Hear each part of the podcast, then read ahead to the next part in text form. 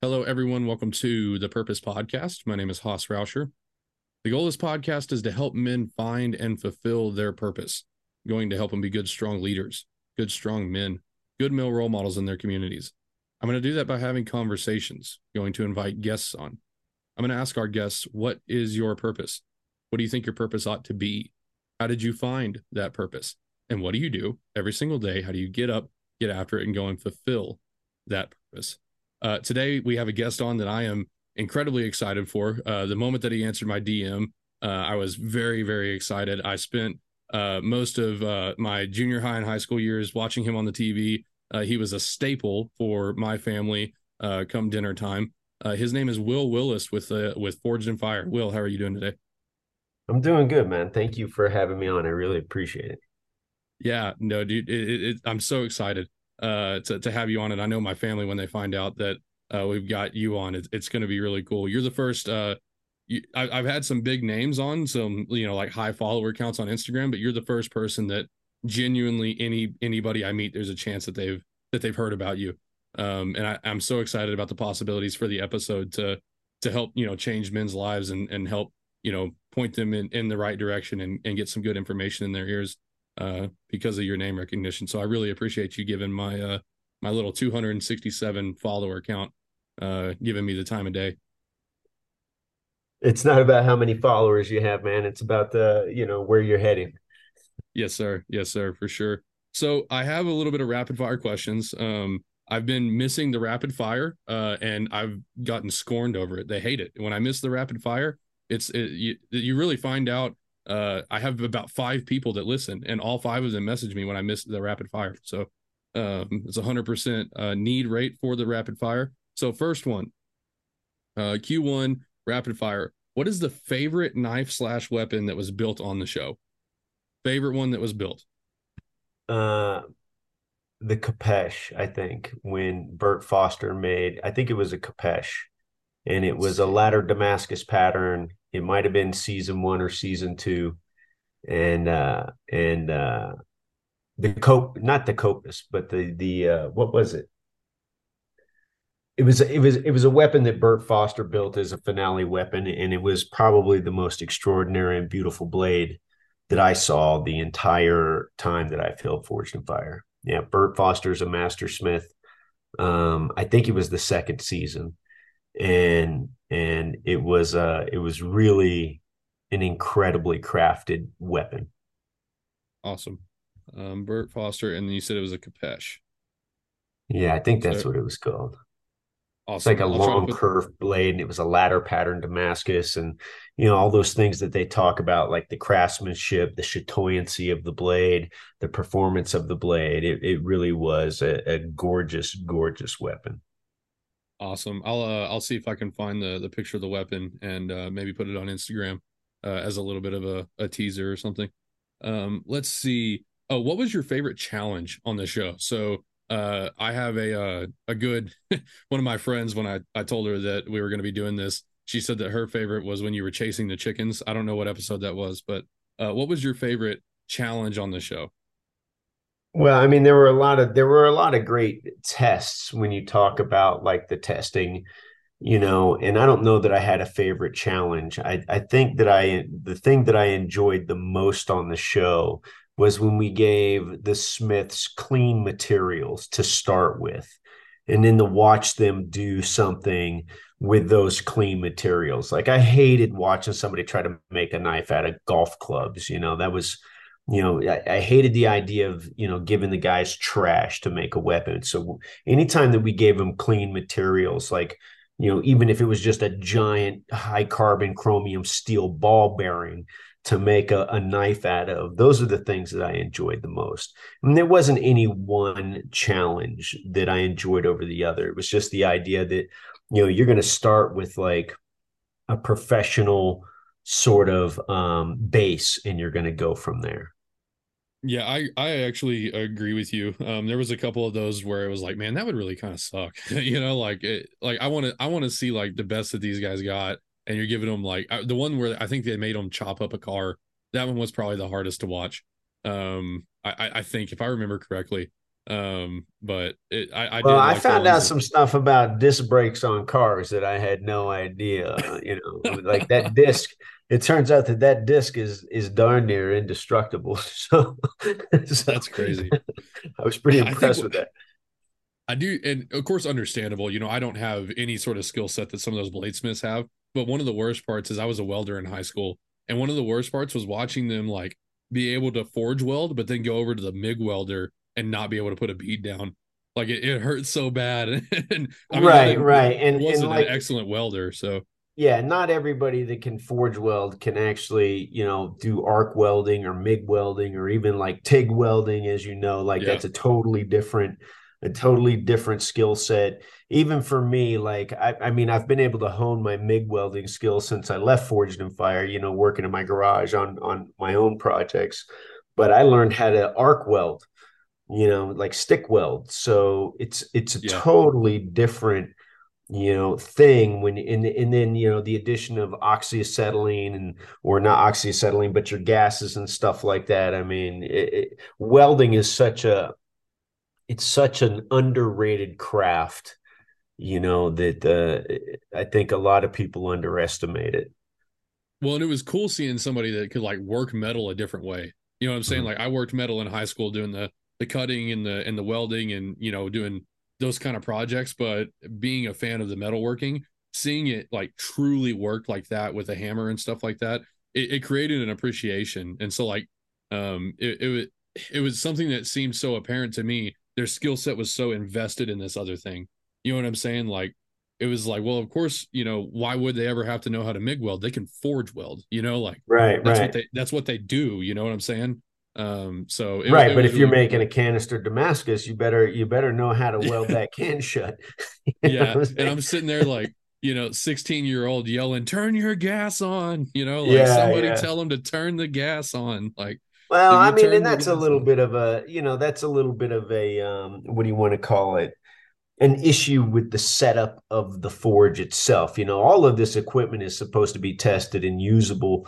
You know, once that that clock would kick off. So every now and again, there was a snafu where the gas was off, or you know, somebody yeah. was using a piece of equipment in between takes, and you know, it wasn't like reset for the smiths to be able to, you know, roll into something smoothly. So yeah you know stuff like that happens yeah for sure um and like i said i can always monday morning quarterback anything um any anybody can. That so, was my job. monday morning quarterback. Like that was my job is like the the point fingers and say what the heck is that guy doing?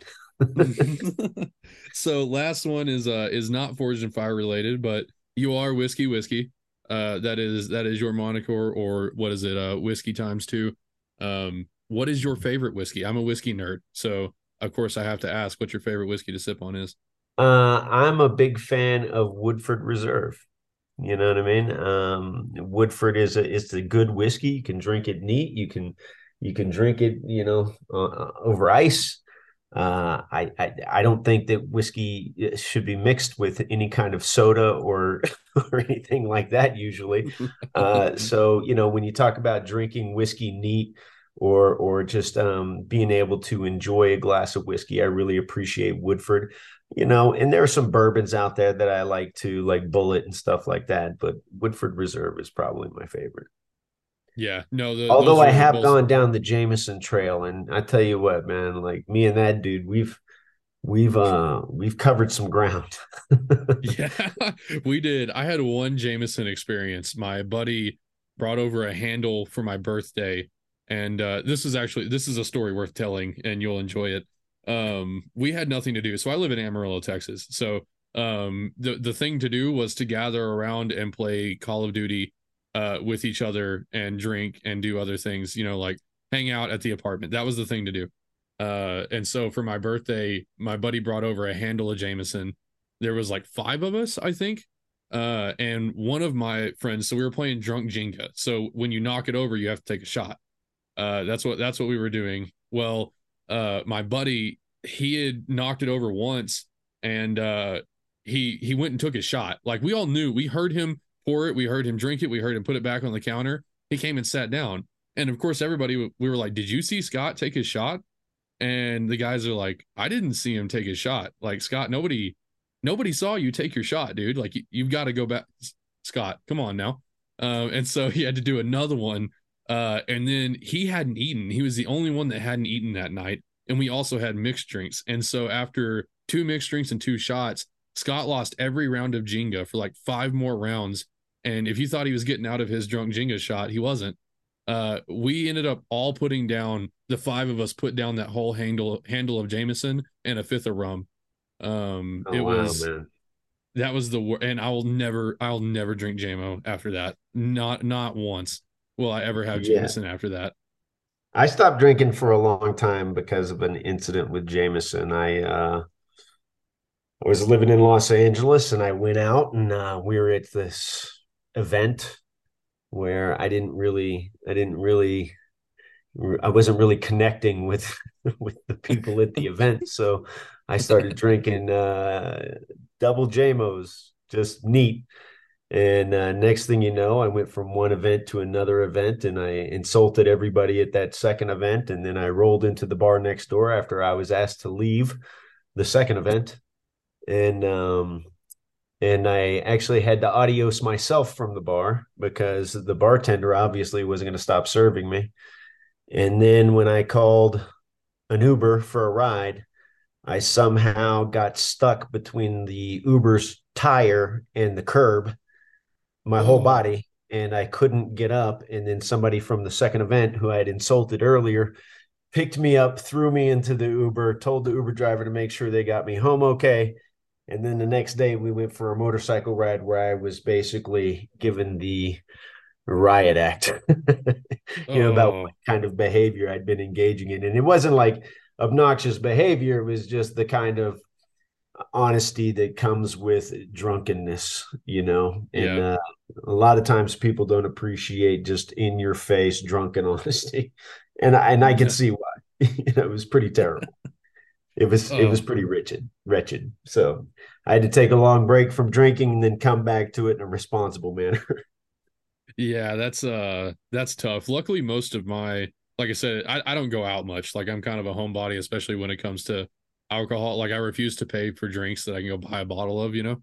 I'm like, no, I'll just go buy the bottle. uh, so right. most of my my heavy drinking uh, has been at home with a bed right there, and that was awful enough. Like I hear stories like that, I'm like, dude, I can't even imagine like being out and having to deal with that. That sounds so awful. I'm not going to say that that was my last uh, incident, you know, drinking, but but it was definitely it was it was definitely a Jamo instant incident. yes, sir. Yes, sir. Okay, man. Well, I think we've got our uh, our rapid fire done. Talked a little bit of forge and fire. Talk a little bit of a uh, little bit of whiskey. Um, let's get to the important stuff, man. The reason that you're here. Uh, Wil, I need to know your purpose. That this is a purpose podcast, or I need to know your idea of purpose, what purpose means to you. So, can you share that with me? Yeah, you know, I I thought a lot about this when you when you talk about you know a man's purpose or what my purpose is. And I don't think that there's any one answer to that because your purpose evolves as you get older, as you mature, as you go through experiences in your life. And um, you know, I think when I was younger, I thought that my purpose was to jump out of planes, you know, and and be in the military and serve my country. And then as I became more experienced and then I got married and I had a family and and you know these other things you know became a part of my life by my choices you know my purpose became you know more like I got to take care of my family the best way I know how. And it was still like jumping out of planes and and being in the military. And then of course you know being exceptional at my job was very important to me to be the the best that I could be at my chosen profession. And I think as a man, you know, getting up in the morning and deciding that you're going to be, you know, exceptional at what you do, you know, for the majority of your day. I mean, there's purpose in that as well. and then as I got older, you know i think uh you know going into television my purpose was to just be able to pay my rent you know what i mean? Like like i gotta i gotta figure something out you know that's gonna that's going to sustain again me and my family and and stuff like that and and your purpose evolves as you evolve as a as a person and and again it's not any one thing like right now so one of the things that I always had like a hard time with is like, you know, I see a lot of veterans that are able to dedicate a lot of time to like giving back to the communities and and they're involved in these programs. And, you know, when I was in, you know, when I was in doing Forged in Fire specifically, I'm like going to college, trying to finish my degree, plus filming the TV show and and then, you know, I was eh, eh, just trying to like so many balls in the air that I always felt like I wasn't giving back to the veteran side of things. I wasn't giving back to the community. So I think now my purpose it might be again going back towards service. You know, worrying less about you know myself and my needs and and what I can do in my community to make my community um, a more habitable and and and enjoyable experience for not just myself and my family but for other members of the community. Yes sir. So, so I, uh, I think that overall my purpose on this earth is to one experience as much as as you know the world will allow me to experience but also share and inspire others you know through those experiences. Yeah. okay. I like i like that a lot. Um you know as your purpose evolves uh as it changes over time as, as you get older and have new experiences like what you're talking about do you think that on on a daily do you think it's important to have a purpose whatever that might be depending on your circumstances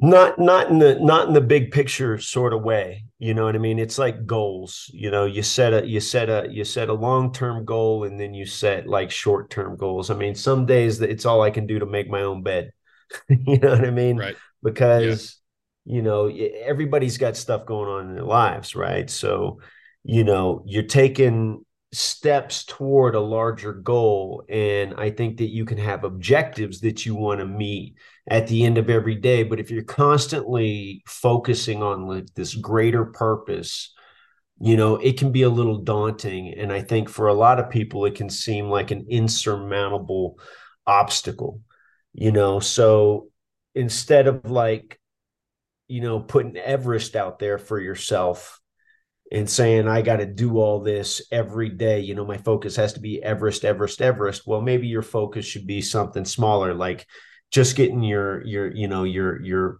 your uh, oxygen carrying capability of your blood up a little bit through working out, being the fittest that you can be. So you can take steps towards achieving that that overall purpose without actually without actually having that be you know, kind of the monkey on your back all the time. And some people, you know, they're not burdened by the idea of their purpose.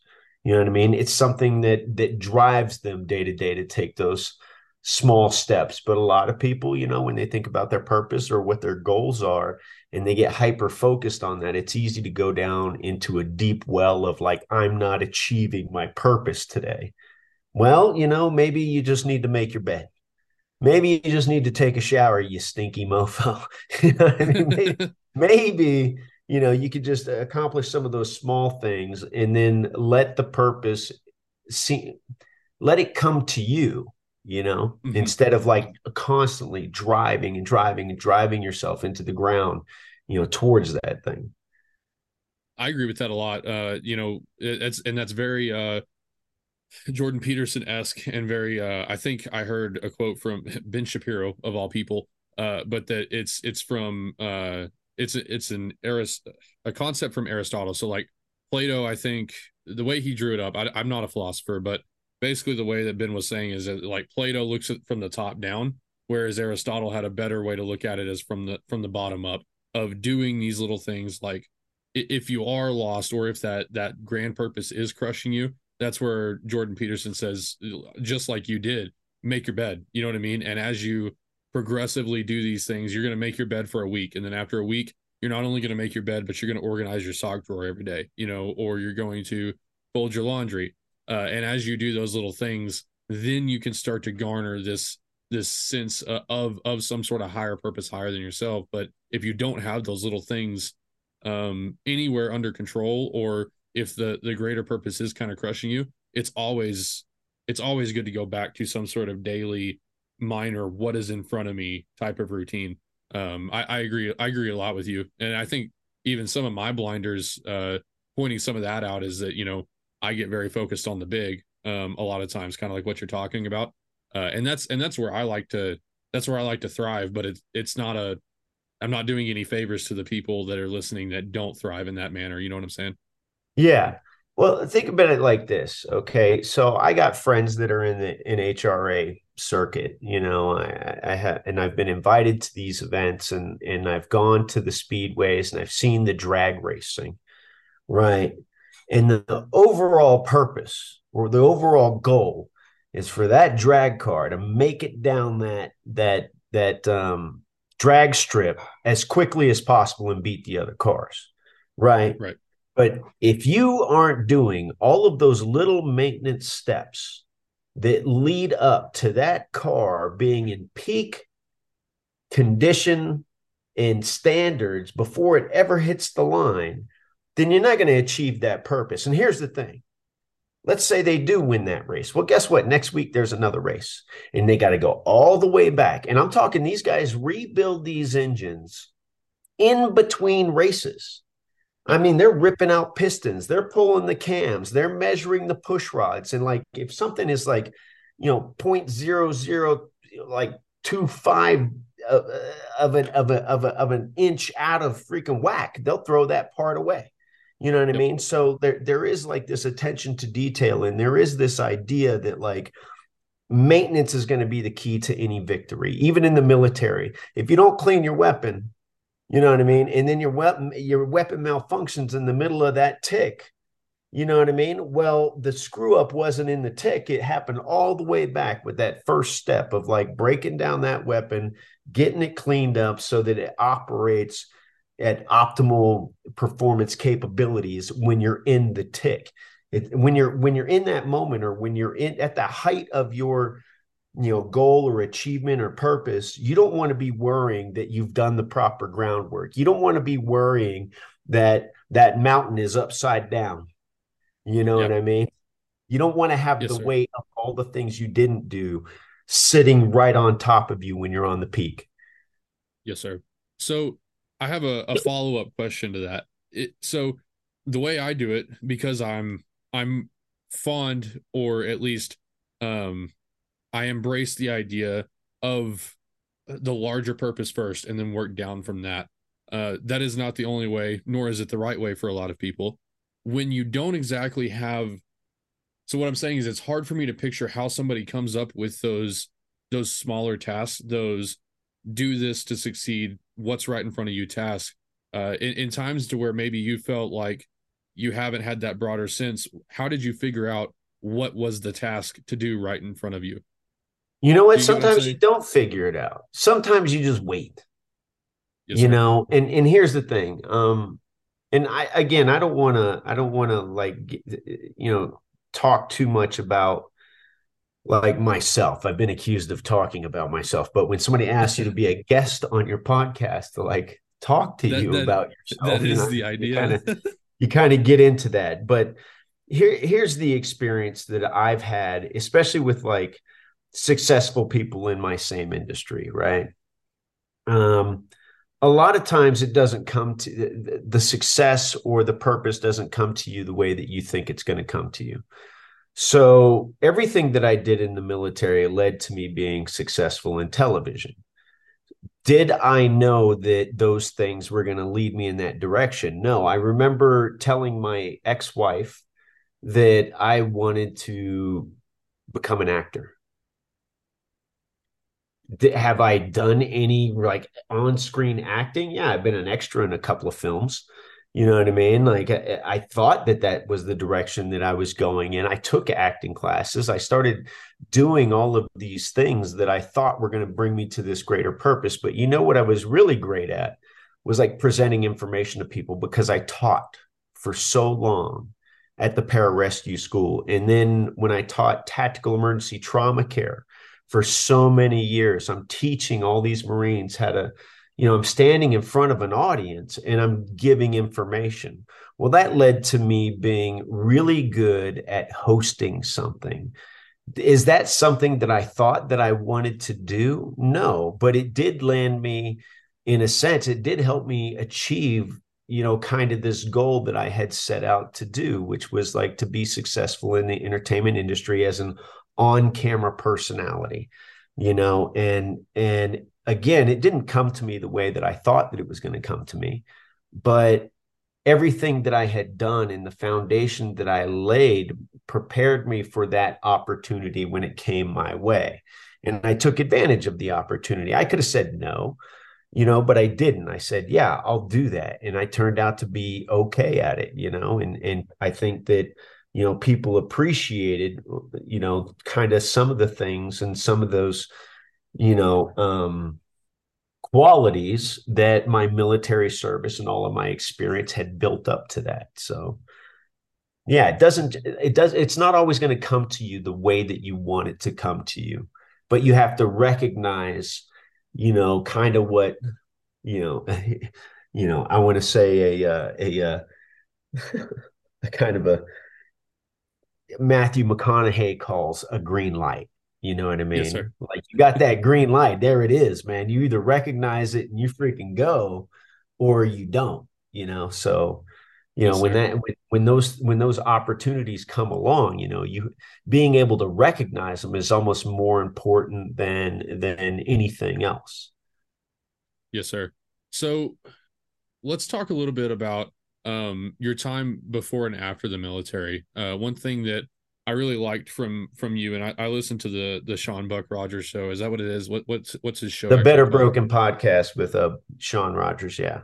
Yes, sir. Yeah, that popped up on my YouTube, um, and I and I listened to all of it. And uh, one thing that I really admired from you, and I, and I don't want to directly like ask the same questions or get into the same stuff. I want to try to put a little bit of a different spin on it. But how committed you were to standards, um, you know, standards, uh, you know, objective standards uh, by measuring performance um, one thing that has helped me kind of get my life together a little bit, uh, you know, I was uh, just to give you a little bit of backstory, you know, we're having a conversation. I, I don't like to talk about myself too much in these things either because I'm interviewing you, but um, I was 330 something pounds uh, probably two years ago. Um, I'm down to about uh, my resting weight is 260 uh, when I am like really getting on it and I have like no water in my system. it's like 254. Uh, so I got down to 254, and then in about a month, uh, I've gotten back up to 260, and then I'll go through another sprint. So I do I do sprints like that. It's not like I've gained back six pounds of fat, but I digress. Um, the way I got myself together was was creating those objective daily standards of instead of this broad goal of to lose weight like what you're talking about. I followed a program called 75 Hard that that gave me these objective standards. You're going to do two workouts a day that are 45 minutes a piece one of them has to be outside. You're going to follow a, a diet, a calorie restriction. Um, you're going to read 10 pages every day, yada, yada, yada. Um, and now it's almost impossible for me to operate any other way uh, other than setting up those daily objective standards. Did it help you? Did the military by by helping you develop those objective standards of of the way that we operate or the way that you conduct yourself? Did that help you at all in your life? Like, where were you at beforehand? Where were you at afterwards? Well, I don't look. I don't want to say just the military. I was raised in a military family, so there were standards to adhere to every day when I was growing up. Whether that was how you did the chores, how you did the dishes, how you scrubbed the toilet, how you made my parents' bed, how you folded your clothes, you know, and put them away in your drawers. I mean, standards start when you're very young, and they're implemented by parents and they're enforced by parents. Right? My parents definitely had a way of enforcing standards, you know, yes. and it like so much so that you were scared to death to violate some of the standards. And and like, look, man, rebellion is a part of childhood. I'm not gonna say that I was like the greatest kid on the face of the earth. I didn't get straight A's or anything like that. But standards are implemented very early in our lives, you know, standards of behavior, for example okay there are standards you know that that exist in society whether you're in the military or not and then you know of course the military has their own standards and and standard operating procedures and, and standards for this or that or performance or PT tests. You know, there's standards everywhere. Okay. It's not just a military specific thing. And I wish that people would stop looking at it like that. The Constitution of the United States, all of our all of our Bill of Rights, that's all standards. You know what I mean? These are standards that we expect everybody to be able to adhere to and to have. The laws that we have in this country, those are standards, you know, and and like, look, man, it's not like I don't ever break any laws. I've got speeding tickets in my past, you know what I mean? Like I've done all kinds of like mayhem, you know, just like little things here and there. But but um, the the idea is is that there are standards everywhere you look, and where you compromise the standards is like, I mean, can you live with that? Now, when you're talking about like a competition, or you're talking about whether that's boxing or football or making a knife forged in fire there are standards across the board. And they're they're actually rules right? And they're expectations. And and if you're not achieving the standards you're going to fall short. When the standards get flimsy or the rules are kind of bent and broken that's where you can run into problems with with stuff like integrity right? So deflate gate you know yeah, Tom Brady deflating footballs. Well, there's a standard there.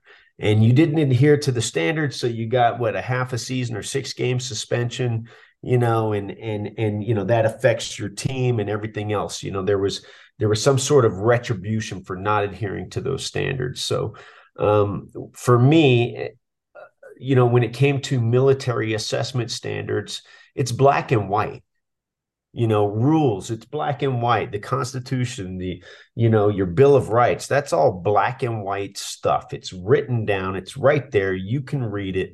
The laws you know same thing. It's it's it's black and white you know? So so you're either you're either adhering to the the standard or you're not. And and again when you're not adhering to the standard one there's a there's a certain degree of personal responsibility there but there's also the idea of like you know what what's acceptable and and what's not you know we all speed every now and again in our vehicles anybody that says i never speed or i never have sped i'm going to go ahead and say that if you make that declaration you are dishonest with yourself and other people around you. you know I, mean? so. I, uh, I get to go to municipal court tomorrow. Actually, it's funny that you use that example. so, um, Amarillo loves their bike cops. Be warned, anybody who drives through Amarillo.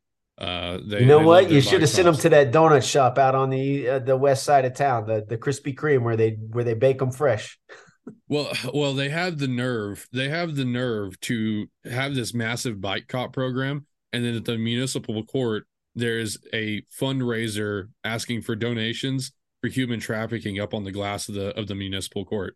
Uh, now I have I'm fully aware that we need to donate and help stop human trafficking, but when I'm already pissed off about getting a ticket for what I see as a vestige of your department, and you put a yeah, I was I'm not very happy. So um, well, that's a serious. I mean, like the human trafficking thing is a serious issue, and and like, look, man, human trafficking is slavery you know and and when it affects when it affects uh you know such a young demographic of of human beings in the world who don't have anybody to fight for them or or in situations where they're being taken advantage of i mean uh oh, i, I can't say anything bad. negative about it but like i think no. i think that traffic laws are are are a little bit uh i don't know i've driven in europe you know I mean? right well and it's the uh it's more like the mismatch of where the dollars are spent. Um, I think that's right. what's so frustrating. My my wife works at a children's shelter, um, and so we're pretty intimate with what goes on in Amarillo, and the we're right on I forty, um, and the human trafficking case is very bad here. Um, and if they said, "Hey, we're going to deploy these bike cops to stop all the human traffickers on I forty, that would be fine. But they stop soccer moms and people like myself. so well, you know, they got they got to pay their bills somehow. yeah, fair enough. But or I should we'll say you got to pay their bill somehow. yeah, exactly. Well, luckily this is going to happen after I go to court, so hopefully nobody hears. But hopefully it's all settled. But uh, it's not admissible in court. Hopefully. Um, but so where where were we even at? Oh, uh, I liked the uh when when you talked about black and white standards, and um, you had said something in there about are you are you okay with that? Like, can you can you hold to those standards to yourself? Can you live with yourself if you don't hold to those standards? Um, something that I found, um, you know, I I've lived, and let's be honest here, most of my problems, almost ninety percent of my problems, uh have been first world problems. Like throughout my life, 90% of my problems have been first world. And, you know, problems are problems and and problems are relative, you know, like I've had real problems, I've had not real problems, but what I mean by that is that uh, most of my problems have been first world problems and I think um, something that I've seen is with a lot of people like myself is that where a lot of this depression or the sadness or something like that that, that is coming from a lot of men uh, for me it was when I I wasn't okay with I, I wasn't okay with breaking my how do I put it? I couldn't live with myself for breaking my own standards. So you said it. Can you live with yourself breaking that standard? You know, like the the laws or whatever, um, whatever game you're playing. Can you live with yourself breaking those standards? Uh, for me, talking to a lot of men uh, that are my age and, and men around me, what I see the most and what I saw in myself was when I was breaking my own standards and I couldn't live with it. Um, that was when I was the most like depressed and sad do you have anything to offer on that front? Well, I mean, when you talk about violating your own standards, that's that's what I call compromising your personal integrity. You know, and um, I think that I was the least happy in my life when I was compromising my own moral integrity. You know, it, it, to me, again, I can differentiate and compartmentalize between work and my personal life you know, there was a long time that I didn't think that anything that I did in my personal life had anything to do with work. And I did my best to segregate the two things. But a lot of times, you know, the compromises that I was making in my personal life or the compromising of my integrity and my morals in my personal life would bleed over into, you know, what's going on in the back of my head in my professional life. Right. And vice versa, you know. So um, if I ever felt like I was compromising my integrity at work or or um, not adhering to that set of standards that I set to myself, well, that's all stuff that I'm going to bring home with me. And it's going to ruminate at home and it's going to ruin my mood when I'm at home and it's going to mess with my personal life.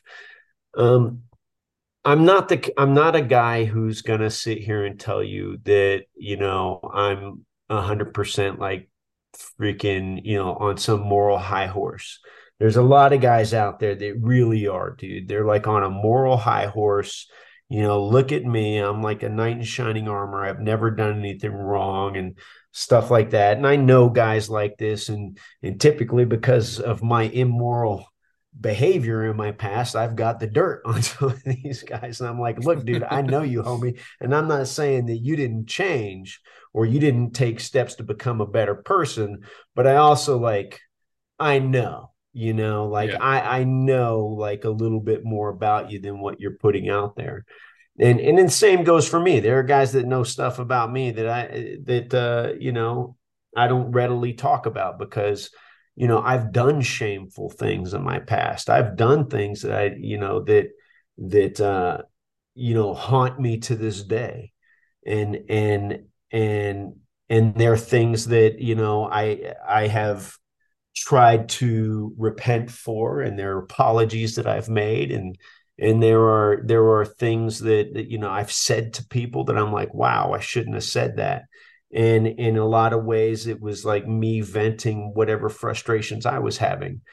So when you talk about adhering to those standards you know what can you live with? Oftentimes it's less than what you think you know what i mean it's less than what you think it's just like the whiskey story we told at the beginning i told you at the beginning of this thing like after i went around and i insulted all these people all night long thinking that it was okay because whatever i was saying was true what? It's mm-hmm. true. There are a lot of people out there in the world be like, I can say whatever I want because it's true. Well, do you want to be right, or do you want to be, do you want to be an asshole? You know what I mean? Like, eh, like, do you want to be, you know, if you have to choose between, you know, ruining somebody's day eh, or or treating somebody like dirt and being right, there's a there's a there's a way to do it. And oftentimes I was like, I don't care. It's the truth. It's right and I would insult people and I would say things in a way that was really hard to swallow. And then looking back on it, you know, what you realize is like, man, I could have I could have, you know, delivered that a little differently. And yeah. and in those moments, again, and this comes with maturity, you know, in those moments where you feel like you need to say something or or you need to um be the person who stands up and and and and stands for whatever it is that you're standing for you need to take into consideration what the long-term effect of your reaction or or how you deliver information is going to be you know the whiskey incident um there was some repentance that had to be made the next day you know i had to go on a motorcycle ride with this person and it seemed like oh okay we're just going to go on a motorcycle ride like everything's cool like everything i did last night was was awesome. And then at the end of the ride, or somewhere in the middle of the ride, we stopped, and this person like was like, "Dude, what are you doing? You know, you, are out getting drunk, you're insulting people, you're doing this, you're doing that." And then it was like a list of all the things that I said, which I couldn't even deny that I said to all these people you know, and I couldn't deny that I said all these things to my people and eh, all the all those people. And and and what was my what was my reaction at that moment? I was like, look, I didn't say anything that wasn't true. And then this person who had a lot more uh, uh, emotional and social intelligence to me was like, just because it's true doesn't mean it needs to come out of your mouth. You know what I mean? It doesn't mean that you have to deliver it that way. It doesn't mean that you have to be, you know, the way that you were but again, I mean, when you when you get into a position where you know you've compromised your integrity or, or, or compromised yourself in in a way that you're not able to deal with it, oftentimes this is the way that things come out. You know what I mean? And I will say that like you know the reason that i was having those reactions is one is the alcohol lowered my inhibitions but there was somebody at that event that there was some bad things that happened and I felt like I needed to unload. You know what I mean? Yeah. I needed to unload in that moment. And, you know, afterwards, I didn't feel better. You know what I mean? I, I felt like, well, at least the truth is out there. But the way I delivered it ended up coming back to haunt me for a lot of years. So, you know, it's, it's, um, it's, it's a, when you start compromising your integrity or your morals, or you start what do you want to call it? Making excuses for yourself. What you end up doing is you start living in this world of second guessing who you are as a human being and that's not a good place to be. And that can lead to depression that can lead to you know being withdrawn that can lead to you know some of these states that we get into you know and and the more you kind of cope and deal with that stuff in a in a way that is healthy, the better off you're going to be.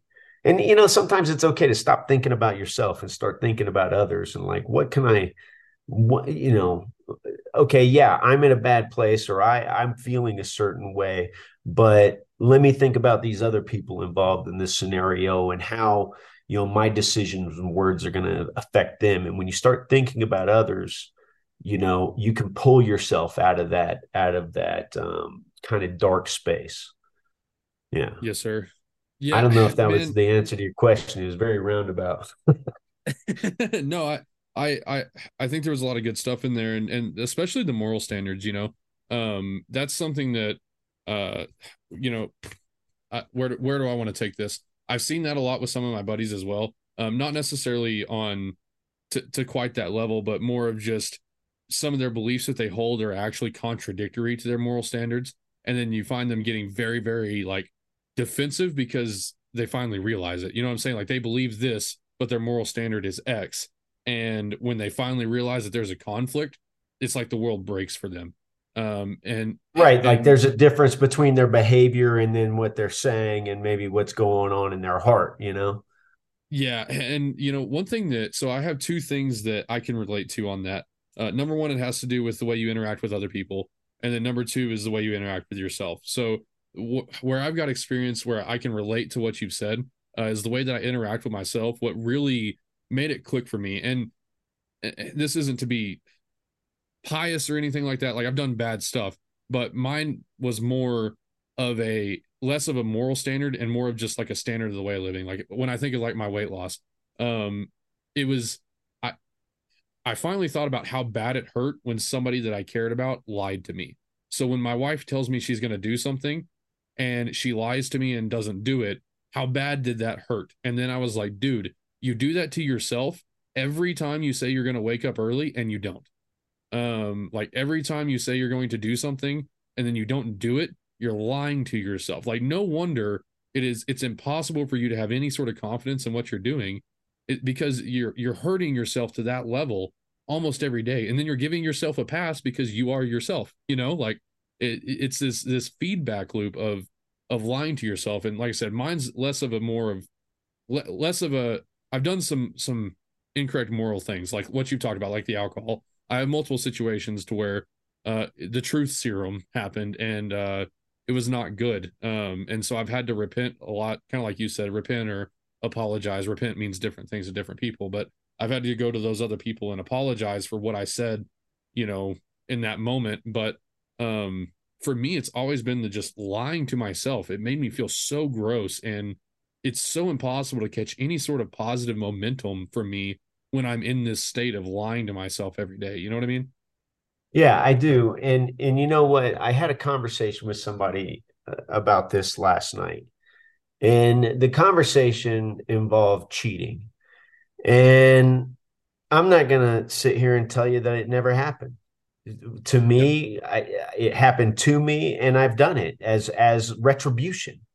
You know, and and um and I thought that you know, I was entitled to that retribution in, in like 10 times over i'm entitled to it you know you you you messed around on me i'm going to mess around on you and it's going to come back to you 10 times over and it was vengeful and nasty. But what you find out in that situation is like it's it's hard to live with yourself man. Because mm-hmm. like you said you're telling a lie to yourself every day that you are entitled to this retribution. You're entitled to this thing and and then you find yourself like lying to the partner that you're with even if they know that it's happened before you know you find out that you you're lying and then you end up telling yourselves a lie that you like you're we're going to work through this like we're going to like nothing has changed we're we're good you know we talked about it we're okay. But in the back of your mind you have this you have this there's always going to be that that thing that if you don't get some professional counseling there's always going to be this guilt. There's always going to be this suspicion. There's always going to be that betrayal which tore down the idea of the person that you're with. Like you have one idea of the person that you're with and that idea of the person that you're with right now it also kind of it, i think jordan peterson really does explain it well. You know the person that you're with now you have eh, you have an idea of the person that they were in the past okay, based on your dating and reputation and stories that you've told one another. And then you build up an idea of what the future is going to look like with that person. Well, that kind of betrayal, when when you lie or you betray somebody else, not only does it rip to shreds the person that they thought you were and destroy that image, but it also destroys the image of the past person and it destroys the image of the future person. And like the idea of rebuilding that with somebody can be utterly disrupted. So, you know, when it comes to infidelity, when it comes to cheating, when it comes to that kind of stuff, and again, I am not without some black marks on my on my report card. You know what I'm saying? But I also learned a lot about what it really means to love and be honest and, and caring uh, you know with somebody else and and and what you kind of hold in your hands when you have a relationship with somebody else.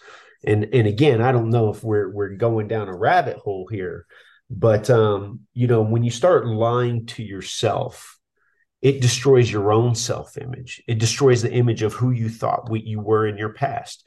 You know, you're portraying yourself. It destroys the image of the person that you have, you know, you know, this kind of this this purpose you have in the future to get back to the idea of a purpose. If you're lying to yourself now, you're lying about like what that purpose in the future is going to be.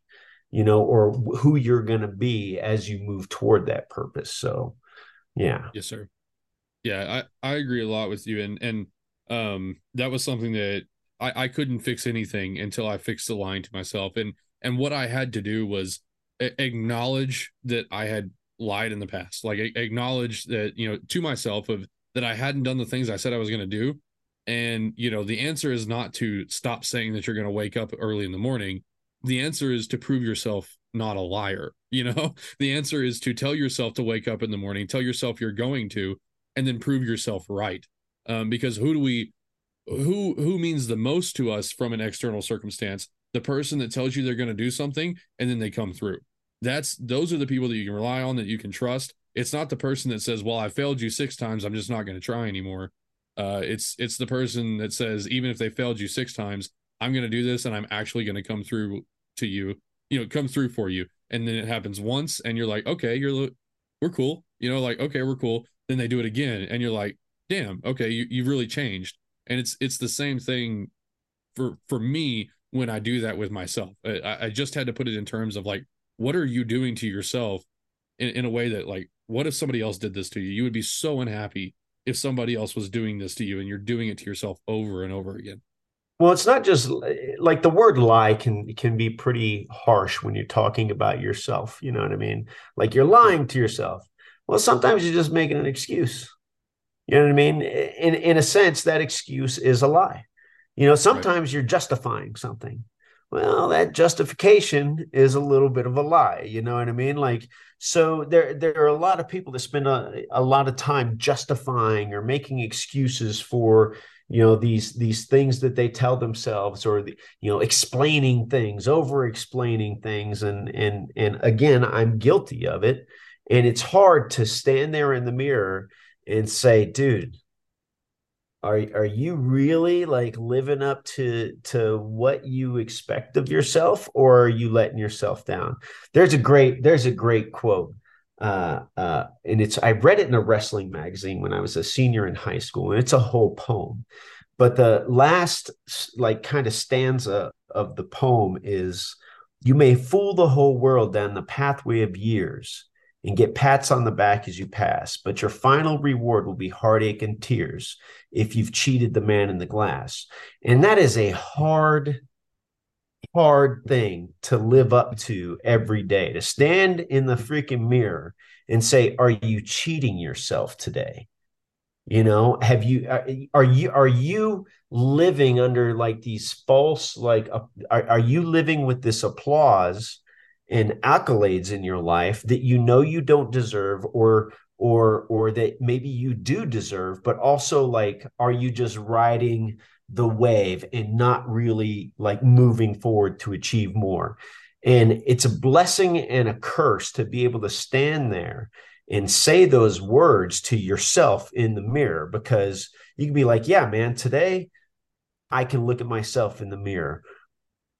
But at the same time, am I cheating myself? And it can, you know, just like those kinds of internal conversations and questions can drive you on your, you know, towards your purpose or your goal. It's it's hard man. It's it's a it's hard to be a purpose driven person. You know it's it easy is. to you know sit around and play rocket league for hours. You know I, have logged some time. Yeah no that's uh that's for sure. Yeah it, it was kind of and and that's that's almost profound in itself too is that the easiest times in my life were like uh i mean quite literally i had a job where i could work from home um during covid and so i mean talk about logging some hours, man. You know, like I I actually got good at Call of Duty, um, which is a, which is amazing if you know anything about my video game skills.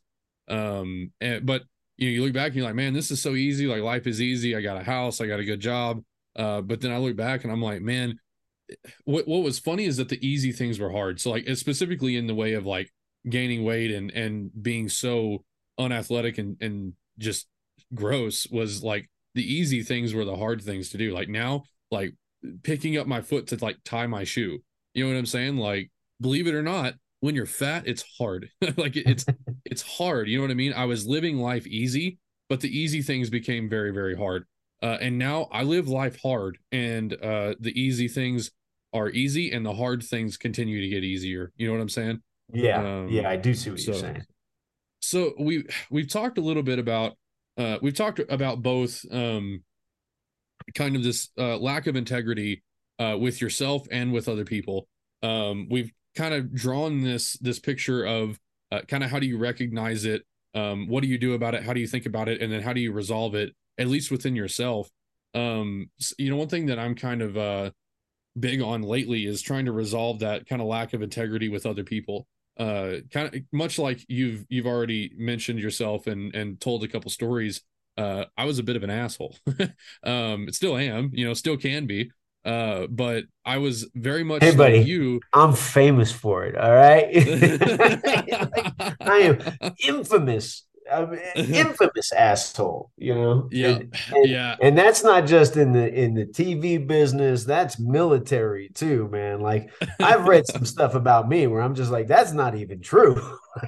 like, like, this oh, guy's so angry with me that like the things that he's writing aren't even true. So, but that's yeah. Like if you're gonna be a dick, at least be right about the facts.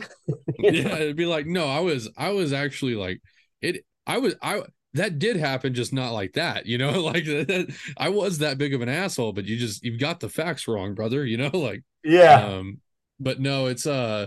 So I I identify very much so with your statement of just I I when you were like, but it's true, you know, like, but it's true. I said it because it was true, and the one thing that that really clicked with me is as I had to get I had to break it down and say, are you allowed to really say those things? Everybody keeps telling you, everybody keeps telling you that you don't need to say that. You don't need to say that. Um, why would you bring it up? Why would you even talk about it? And I had to, I worked it out and I was like, do you have number one, a responsibility to say these things? If you see a lie and you know the truth, do you have a responsibility to bring the truth up? And then I said, okay, um, is just the fact that you see it, is that enough? Uh, and most of the questions were yes, but then where it got me is is your truth going to be effective? I think that like as a friend or as a husband or as a family member if you see a lie and you know the truth you do have a responsibility to bring that up. It is within your purview of the relationship to bring that up. Where it got me is that the effectiveness of bringing that up is nothing if you don't have a good relationship. Um, i learned that from from jocko willink of where look it is good and right to bring up truths. It is good and right to help somebody correct these lies that we're telling ourselves. If they're telling themselves a lie, it's not good. You're not a good friend to let them live in that in that desperation or that depression. But you can't do anything if you don't have a good relationship with them. And so that needs to come first. And that's do, do you do you see any truth in that? Because that that completely changed the way that I that I dealt with my friends, my wife, and everybody. Because uh, I, I identified with what you said. It, it's true though. I just had to change the way that I said it. Yes, a hundred percent. I, I identify with what you're saying. You know, the idea that like a truth has to be spoken, but there is there is, you know, there is a politeness that is often ignored in in today's society. The idea of being polite, um, and courteous to other people. And it's something that I've kind of grabbed onto as I've gotten older. You know, courtesy's contagious, politeness counts. You know, like go back to your roots. Yes, sir. No, sir. Yes, ma'am. No, ma'am. Um, and and just the idea of presenting, you know, your yourself in a way that respects other people and their feelings. Now, there are times in your life and in everyone's life where people are going to be disrespectful to you. But the best, the thing that I found, the best thing that I found, you know, when somebody's being disrespectful to you is to give them respect. Okay. Mm-hmm. It's to give them something that they're not giving you. In in a way, it, it's kind of twofold. One, it makes me feel like, okay, I'm not going to let this person get under my skin but also you know by doing that it can disarm people in a lot of ways.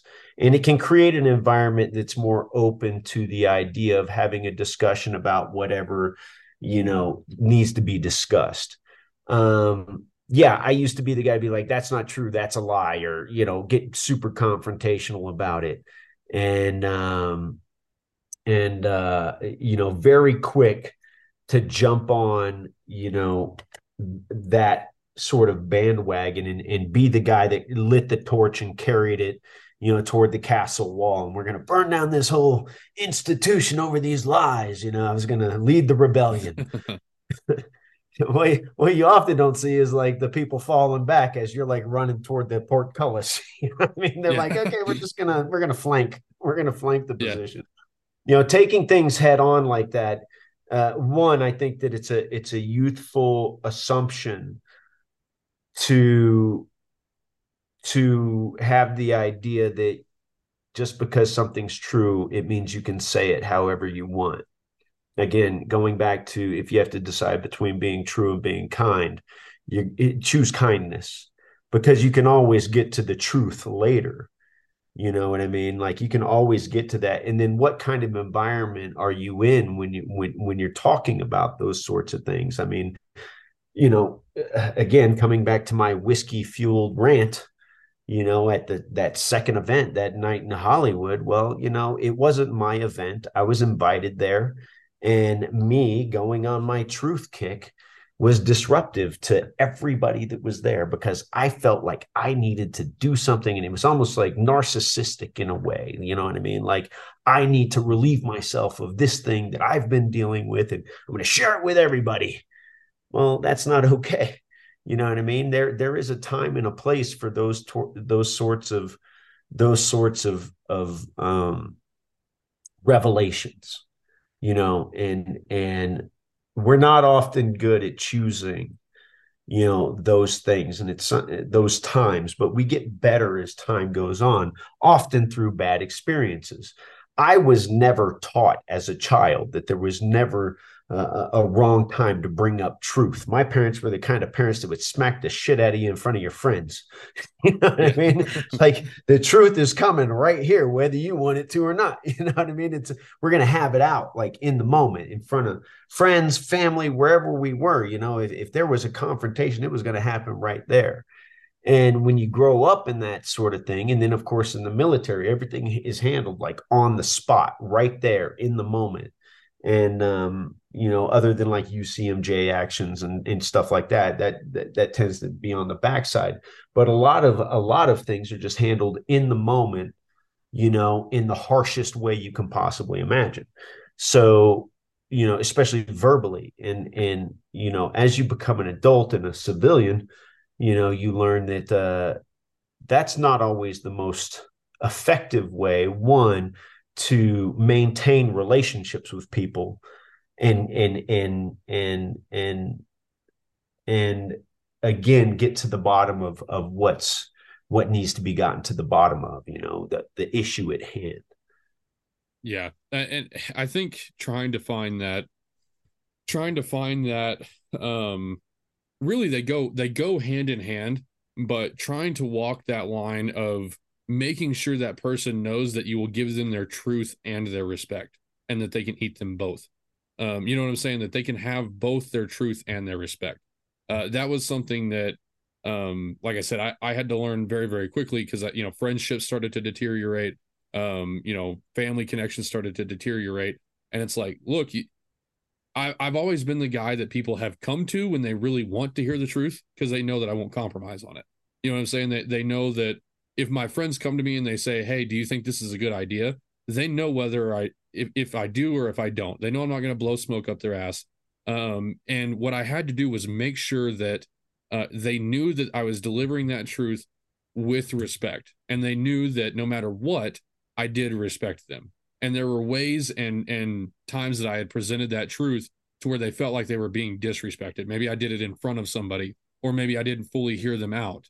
Um, things like that to where they felt like it was lopsided or they were getting one without the other that's when it just fell flat. It's like you're you're being so ineffective. And even like i think about it, even from a religious standpoint of, of being a steward of the truth. Like if you're able to accurately see the truth or you're given the truth you don't really get to see it. You get you don't see it you get to see it. But if you're being an accurate if you're being a good steward of what you say is the truth, you should use it in the most effective way possible. So, like, if you're going to tell somebody the truth, it's very irresponsible for you to do it if it's going to be ineffective. Do you get what I'm saying?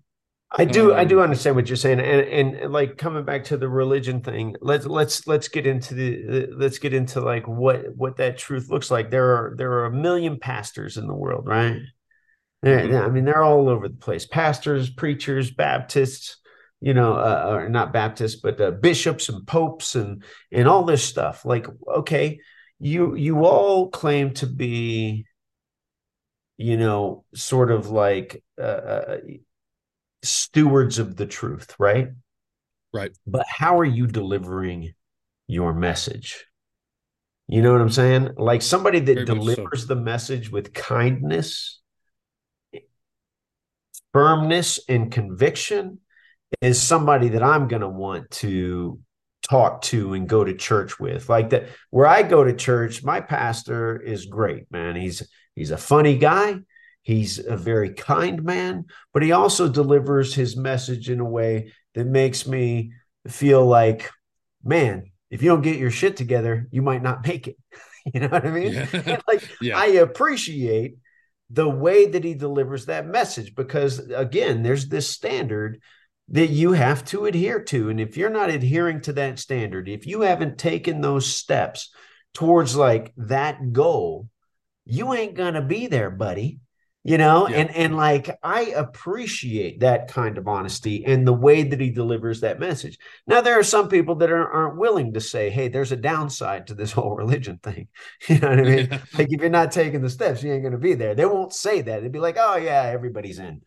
But then, yep. but then there are also the fire and brimstone people. You know, the hell hath no fury, and and you know that real Old Testament, you know, fire and brimstone stuff that that can be a little bit, um, you know, like I, I mean, you're giving it to me, but like you're you're not really letting me see a way out either. You're not really letting me see that there's any redemption at the end of like, you know, the, the this litany of sins that I've committed in my life.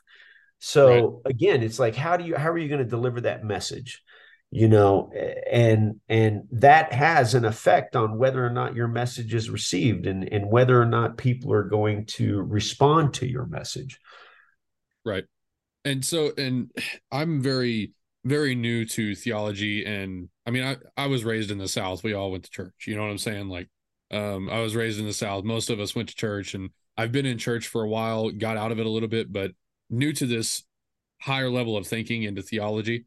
Um, and so there may be some things that I say now and as the conversation goes on that are incorrect. So caveat, caveat No, no, caveat. I wasn't correcting you. Uh, I was just using no, no, no, just uh, that as a as an example. Right.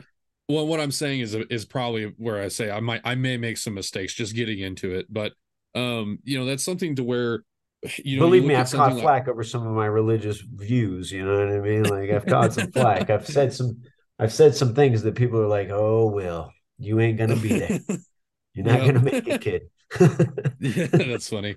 They, uh, yeah. Well, and well, when we talk about delivery, I think it's so important because, like, I don't think it's a matter of salvation. From what I know, I don't think it's a matter of salvation, but it's definitely when you talk about the responsibilities that that come with that level of salvation. Uh, one thing that has been brought up recently is to go and make disciples um, that you know one of one of the things we are called to do and, and again i don't know whether it's a matter of salvation or not. I don't think it is from what i've heard but that you're still called to go make disciples. Jesus says hey it would be really cash money if you went and made some disciples. You know what i'm saying? Um, and that's part of that delivery is like you can hold the truth. Let's say you're right on the dot. You believe in the truth you know the word of god. You you've got it correct um, you're still not if you're not able to go make disciples with that truth, you're still missing the calling that that he's called you that, that you've been called to do. You know what I'm saying? Um, yeah. and that was yeah. That, that was here's the it, thing that I feel about I think that there are people that in this world that are given that gift. You know what I mean? Mm-hmm. Or they recognize the gift, or they receive the gift, or they stumble upon the gift of of of um, the ability to be a great orator and advocate for religion, uh, right. uh, whatever religion that is. Uh, I used to claim to be an atheist. Like I didn't believe in any of it. I thought it was all horse shit. You know, right. and then you know, I, through study and reflection and research and and let's face it, man, like when you're lost, you can't find yourself. You know what I mean? Like nobody that was ever lost in the history of being lost found themselves out of a situation. Somebody had to go find them. Or, I mean, there are your rare occasions, you know what I mean? But, you know, the, the whole idea of like, you got to find Jesus. I'm like, well, well I'm lost.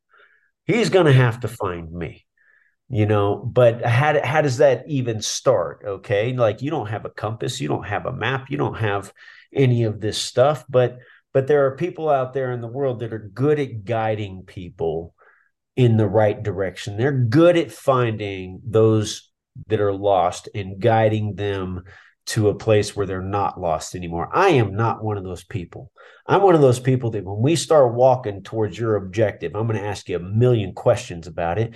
And then I'm going to develop my own attitudes and opinion about it. And I'm going to try to like have a have a philosophical conversation about it and you'll just leave me behind. You'll be like all right i can't take this anymore. This guy's he's driving me crazy. I'm out you know like like but yeah. but like that's how i learn. That's how i process things. And and again i i like to say that i'm a spiritual person you know what i mean? I believe in uh, i believe in in in different i believe in different things um, I think that religion, it's not just one thing, it's probably a combination of everything uh, that's out there in, in some way. And, you know, I, when it comes to Christianity itself, I, I do believe that there is a God that lives outside of our universe that created everything. You know what I mean? Like, where is he? Well, he's outside of it all because he created it all. Uh, I do believe that Jesus existed and that he probably was a very influential person. I mean, obviously, he was a very influential person in his time, and like his his his legacy and, and the things that he that he brought to the table for Christianity, you know, uh, continue to persist to this day. Uh, I believe in like, you know, the Old Testament in a lot of ways, but I also believe that there are stories in the Old Testament that are more um what do you want to call it uh what do you call it? Like uh I, can't think of the word. Like like like Lot's wife right? Lot's when when Lot was leaving Sodom and Gomorrah and and Lot and his wife were were leaving and and God said just don't look back. Just don't yeah. look back. Just leave Sodom and Gomorrah and don't look back and Lot's wife turned around and looked back and she turned into a pillar of salt. To me, that is a metaphor for like, stop looking into the past. You're going to get salty. you yeah. know what I mean? Like, yeah. look towards the future. You know, I, so, you know, so eh, there are I, again that's that's what it means to me and and there is right. truth in that like because a lot just kept moving along and you know his wife spent all this time looking in the past and she was just salty about it and like you know, she ended up staying back there in the past, you know, salty, right. a pillar of salt, whatever. But, um, but in a, again, I'm probably going to cash so much shit over this. But to me, that's the moral of the story. Some of them are just stories with morals to me, or or almost like Aesop's fables. You know what I mean? Like the cricket and the grasshopper. I mean, there's truth in that there is truth in, in, in, a lot of these things and and i think truth going back to our original the integrity the truth and everything else i think truth is probably the highest form of of uh, kind of aspiration that we can ha- have like truth with ourselves truth with our families you know truth with the people around us and in our communities. I think that's the highest aspiration that we can we can you know kind of look toward is being a truthful person. Uh, and and again, that's a person with integrity. That's a person with standards. That's a person who who believes that other people are just trying to also, you know, kind of find their. kind. Of, And I hate that. I hate that term. Well, my truth, my truth. That's my truth. Well, you know, your truth is kind of bullshit sometimes too. You know what I mean? sometimes your truth is the lie that you're telling yourself so that you can live with yourself until tomorrow morning. You know what I mean? Like, and and mm-hmm. you know there are people that don't want to admit that they'd be like oh that's my truth i'm like well then just because that's what you believe doesn't mean that that's what's actually true I, yeah i've heard you know when you get into like more to more morative good lord uh when when you get into like moral and uh like truth relativism it gets really sticky really quick you know what i'm yeah. saying like i i read man what was it that i read the other day i wish i could remember what it was um, but basically, it was just maybe it was Romans. I don't remember. But basically, when you get into this idea that everybody's standards um, are equal or everybody's morals are equal, it just it just falls so flat. You know what I'm saying? Like we do know that there is there is a right or a wrong. Like you can't just have your own. You can't have your own because that that's what, not true. I'm, I do not agree with that. And and, and here's the reason I don't agree with that. Here here's the reason I don't agree with that. Okay, so like let's look at you know just differences in cultures there are different moral standards in every culture and and and, and a lot of times these are things that are ingrained from you know birth and they're generational you know the idea of having multiple wives you know there are some people in the world that are like oh my god that's terrible it's the worst thing ever like why would you ever want more than one but yeah. but then but then in some cultures, there's nothing morally wrong with it, and it's accepted. It's acceptable. Um, there are there are there are some cultures in the world that were like, oh no, you should never cover up the female body. That's morally and ethically not correct. But having been married to uh, uh, uh, a woman whose father was a Muslim, you get the other side of the story. Well, like if nobody's looking at my wife, there's never any real reason for jealousy. There's never any reason for lust. There's never any reason for uh, coveting your neighbor's wife or anything that your neighbor has. You kind of by by doing that, you eliminate certain moral uh, uh, issues or or things that come up in societies. Uh, you know, so again, it's all about like the culture that you come from. So, you know, when you when we when we talk about morals, morals are individual standards of behavior. You know what I mean? Like, so morally, there are a lot of people in the world that couldn't freaking, you know, go into the military, pick up a firearm, and kill other people for their government because to them it's morally that's that violates thou shalt not kill right? You're killing other people. You know, that violates the 10th commandment, which is actually translated, thou shalt not murder. But like morally, it's justifiable to the soldier. It's justifiable to the to, to the guy who's engaging in the combat because his moral purpose or his moral ideas say that it is. So, you know, when you talk about morals, I, again, it's something that's flexible across cultures, across regions, even in the United States. There are some people in the world that are like, oh my God, it is morally wrong to be a homosexual. Well, homosexuality to me is genetic. You know what I mean? Yeah. I mean, it, to me, I, and like, here's the thing I have a, I was married before to a woman who had uh, uh, two kids from a previous marriage. And one of them turned out to be gay. And for some reason, even when he was very young, I already knew it. Like I yeah. already knew it. He hadn't had sex with anybody else. He hadn't been with anybody else. Nobody was introducing that kind of stuff into his life. He wasn't exposed to it, but he came out years and years later. Do I love him less? No am i concerned about some of some of the things that that that go on and you know culturally or or some of the uh, some of the issues that that you know are a part of you know the gay community? Yeah i'm absolutely concerned about that. But like there's no doubt in my mind that that's just the way it is. And then i know some people that are gay by choice I lived yeah. with a woman who was gay by choice, married to a man for 20 years, and then decided to give up on men and just gay by choice.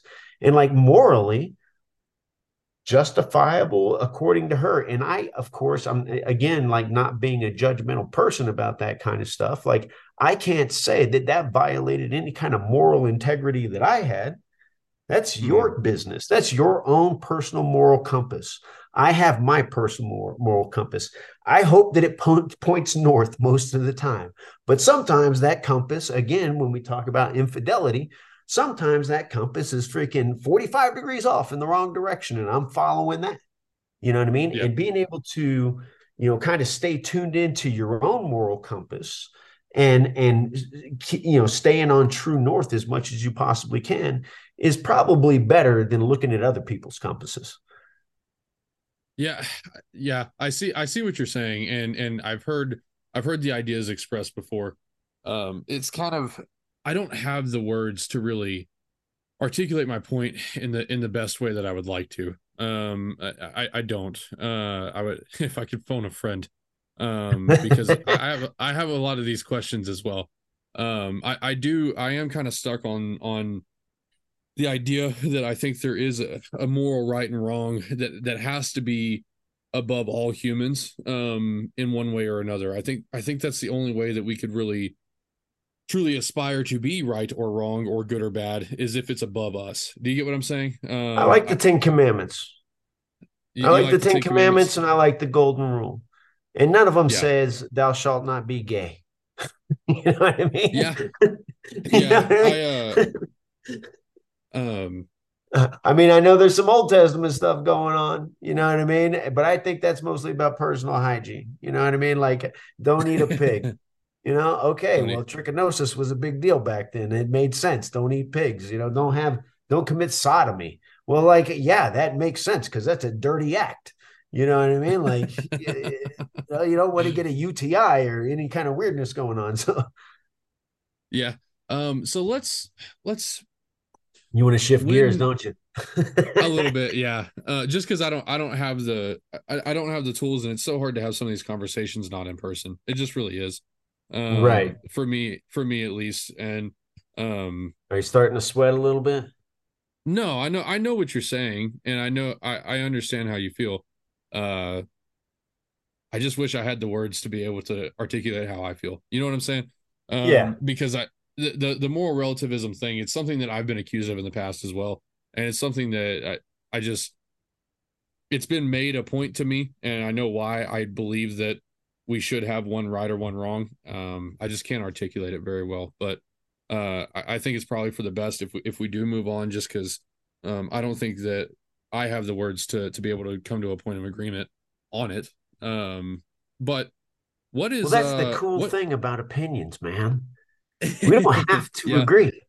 We don't have no, we to don't. agree. Yeah. Like, uh, like I, I, I, I like it when people disagree with me. I like it when we can have an intelligent, you know, back and forth conversation or even debate about something that we don't agree on. Because not only does it ignite you know some thoughts and ideas in your head and maybe like change your perspective or maybe not even change your perspective but it also does the same thing for me and it helps me it helps you know having a disagreement can help you evolve into a more understanding individual or even like a, a, more developed individual if you can have that disagreement and talk through it with another person whether you agree at the end of that conversation or not is besides the point.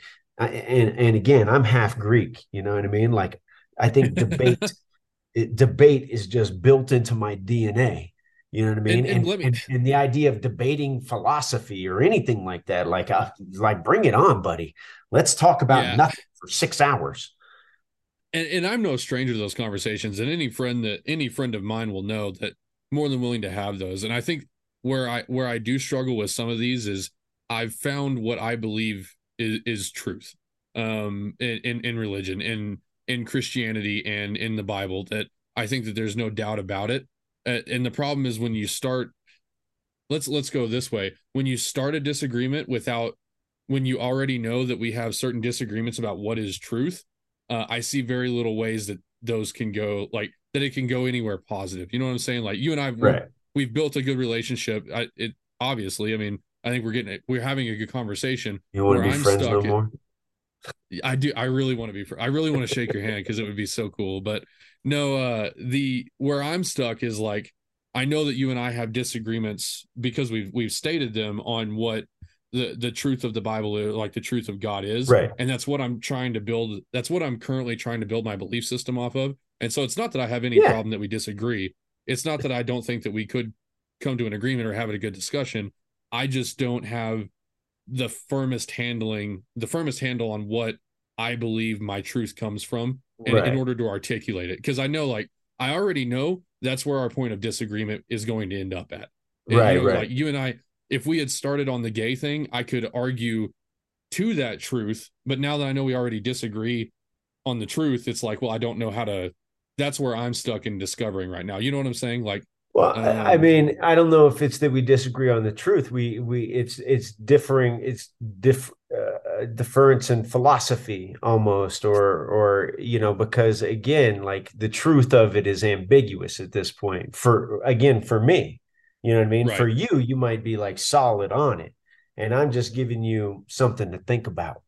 You know, yeah, but uh, I, I, think that's what it is. I think I'm, I'm, solid on it. I just don't know how to articulate it. Does that make sense? Right. Yeah, um, absolutely. like I, am solid on it. I just don't like. I don't have the the words. Uh, learning them though, trying to learn them. Um, Do you believe in natural selection? Uh, natural like the the theory that, the Darwinian like the, theory of natural yeah. selection. I, I think it's it's rather obvious. Um, I think that when you talk about certain attributes providing certain advantages in our world, uh, I believe it exists. Um, okay. Um, as far okay. as if that's where we got our if that's where we so, got our creation. So what if there so. are some people who are in the world that were naturally selected to not procreate, therefore they're not attracted to the opposite sex? Uh, the problem I would have with that is that so well you got you got to let me answer any any point in darwinism the reason that darwinism and natural selection works is because it, it furthers it enhances their ability to survive in the world. Mm-hmm. um so my my simple biological reply to that is that i don't think that the lack of ability to procreate or the lack of desire to procreate has any advantage to continue the existence of their species. So when you talk no, about but that individual pro- propagating. What do you mean so natural selection says that the biggest, strongest, fastest, healthiest, and and like the most genetically superior uh, uh, um, specimens from any species are the ones that are going to procreate, right? Those are the ones that are going to move forward. And again, we're talking about animals versus human beings, right? But right. if you believe in like the Darwinian theory of natural selection and like human evolution and all of this other stuff, and, and, and if you can acknowledge that, then it might also be true that you know homosexuality is part of the natural selection process. There's something genetically defective in naturally genetically defective in individuals who are homosexual and they are just naturally not attracted to the opposite sex because they were never meant to procreate in the first place. Okay, so what you're asking is it is if whether it's you're asking on more of a of a, of a genetic basis of yeah yeah it's it more science a it's a more of a science theory than a than a than a religious theory. I, you know, I I wouldn't completely disagree with that. I don't think that that would make it right though. Do you get what I'm okay. saying? Um, okay. Could it could it could it could it be a, a genetic uh, I think some people are, you know, they have genetic predispositions to something like schizophrenia, and we're getting in very tough realms. In no way am I saying that that homosexual homosexuality is equivalent to schizophrenia, but um simply saying that I did not say that. You said that. I didn't say that. I, well, I'm trying to not say that. What I'm saying is that I don't think that genetic authority um I don't think that genetic genetic differences give you any sort of authority to um to not follow what is right and true and good. Does that make sense? Okay. Um, okay. if I'm genetically predisposed, you know, if I'm genetically predisposed to be a liar or a psychopath, like if, if I'm genetically predisposed to lie, kill, and steal, I don't think that that gives you any sort of authority to do so. Right, but like, but most psychopaths are made; they're not born. Yeah, are they? I guess that's a question for me. Is, through is, circumstances? Is, I, I would say through circumstances, you know, different ways that they were raised, or or uh, things that happen in their lives. You know, most and, and again, I'm not saying that this is this is the the the there are exceptions to the rule, but most most people who are psychopaths or, or sociopaths or even even like that, there are factors in their lives that contribute to that to that behavioral disorder, that mental illness, you know. and and I would also you bring up a good point when when you say the phrase exceptions to the rule. Um, I think if we're going to establish any sort of genetic exception, that means we have to establish a genetic rule. Okay. Um, and and I think that we can. I think that we're given this gift of being able to establish scientific rules that are in, in accordance with what is metaphysically right and true and good. Does right. that make sense? Okay. Um, okay. I, I you- you get what I'm respect saying? your position. Okay. and yeah, I I I, re- I respect uh, I respect your willingness to talk about it very much so because most people won't. Yeah. Um, most people won't at all. I had a I had a former neighbor over where we uh we cracked open a couple bottles of whiskey, uh not not sequentially, but at the same time and drank from them a little bit. So um had two or three bottles of whiskey open and uh we actually had this exact conversation and it was a really uh it was a really interesting one and it's it's one that um I'm very fond of having. The other one is what I like talking the three most things that I like talking about uh is probably well, I don't know that gays at the top three. Uh, marriage, um, abortion, and guns. Those are those are the things that I really just love to sit and talk about, you know. Um, and we had that conversation, but you seem you seem to be uh I don't know why I expected anything different, but you seem I have opinions on like- all that stuff, man. well, you seem very much like me in the uh in the willingness to have those conversations and the enjoyment of them. Um and I don't know that yeah. I, I I should expect anything different, but Oh, I like, Um, I like, I I, like how uncomfortable you got. well i did you know it's well it's always weird when you have when you have somebody that you really like like and respect and you want to do you want to do them right on your show or like have you know you, you want to have the utmost positive experience when you have somebody on an episode like this yeah. and so when you do have disagreements it always puts you in like a tough position no, know man, don't, Like- don't feel like that at all. Like, uh, like I'm just But- a, I'm just a regular dude, man. Like that's the thing. well i do I i think do last night, get uh, some last week, I was like challenging a bunch of people to have fist fights just for the hell of it. Well, I mean, that's that's a military thing, dude. Uh, Well, maybe not, but uh I know a lot of my vet friends, they're like, "Bro, you want to fight right now?" And it's like, yeah, not not really, actually. I don't. like we can still have a Uh, beer afterwards, but I just want you to punch me in the face a few times. That's funny. Yeah, no, it's uh that uh intellectual and physical combat is something that I'm no no stranger to, but um I do want to get to what is Wil Willis doing next. We are on a little bit of a of a time constraint. You started at 9:30. Uh I got to get up at 4:20, and so uh I want to get to what Wil Willis has next. Um what are you doing next? How are you uh making that money flow? What what does the 9 to 5 look like and what does the future of Wil Willis uh have to hold? Well, look, man, like when it comes to the television industry, I'm not doing anything in the television industry space. Um, I think I kind of left a bad taste in a lot of people's mouths with, uh, you know, kind of the way that I I went about expressing myself, and and kind of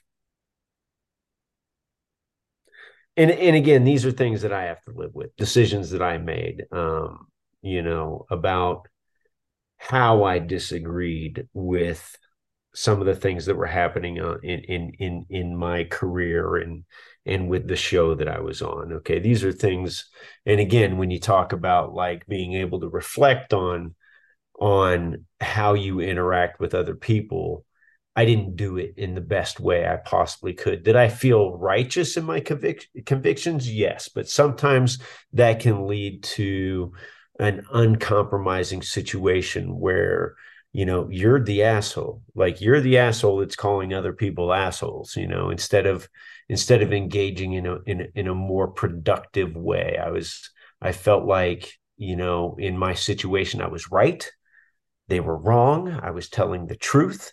And i didn't want to have anything to do with it. And the industry is a small space especially when you talk about like being a, a host or you know you know you've got networks like history and discovery and they're all very interconnected. And i worked for one of the biggest reality tv producers in the world itv at the time. So you have the ability sometimes to sully your own reputation even though you know you have the, the you don't lack the courage of your convictions right so and and i think that covid hitting right after you know i left the television or left that show or got released from the show um, didn't help. And then I started to get into a little bit of like producing. I wanted to produce my own content, my and I'm not talking like social media content. Like I give a shit about TikTok videos. I really don't. I'll put a reel out every now and again. You know, I'll talk mm-hmm. about men's mental health, but I'm not looking to get paid off that stuff. I'm not doing, you know, a whole lot of advertising uh you know I, am not like i don't know how people do that. I don't know how people make money off of social media. I'm too old for it you know? I'm too gen x you know what i mean? To to be able to understand how somebody's turning a freaking a tiktok reel into millions of dollars. I don't get it. Um right. because i'm not just going to endorse any old product out there on the I, I don't know. Product endorsements or whatever i don't know how they do it. But um so I started um, kind of producing my own content. I did a documentary film about the marijuana industry, specifically my ex wife's family. I put that out in like 2021. And again, it's like me sitting in my computer editing all this all this content and trying to put together a compelling documentary and then format it in a way that uh, that's acceptable and up to industry standards well again that's something where it's trial and error you know either you either you do it well or you don't do it well. And I, while i think the documentary was well done i don't think it really reached um, the right people to be on netflix or amazon or anything like that. And again you're talking about mixed media so some of the footage is you know, not, you know, 4K. You know, some of the footage is like 1080p and you know, some of it is like uh, you know, cell phone footage and stuff like that. And and I think, you know, and you can watch it. It's called Grow Together. It's on YouTube. Um, it's like a 53 minute documentary about my ex-wife's family and their business. Um, and kind of the difficulties and some of the illusions that people have about you know the the cannabis industry out here in California and um, so anyway they owned an entire grow operation and all this stuff. So uh, you know we kind of did that put a lot of money into it made sure everybody got paid and then didn't really make any money off of it. So you know that's that's you know just kind of the risk of like investing yourself or being an executive producer of your your own stuff. And then i recently had a short film in the in a LA Film Festival that did pretty well. Got like a bronze award. You can't watch it anywhere, but I did a short film last uh, with a friend of mine, Jack Gawar, who has a movie on Amazon called Low Rollers. If you want to check out Jack's work. But uh, we had a short film that did pretty well at a recent film festival. It was the first one we submitted for.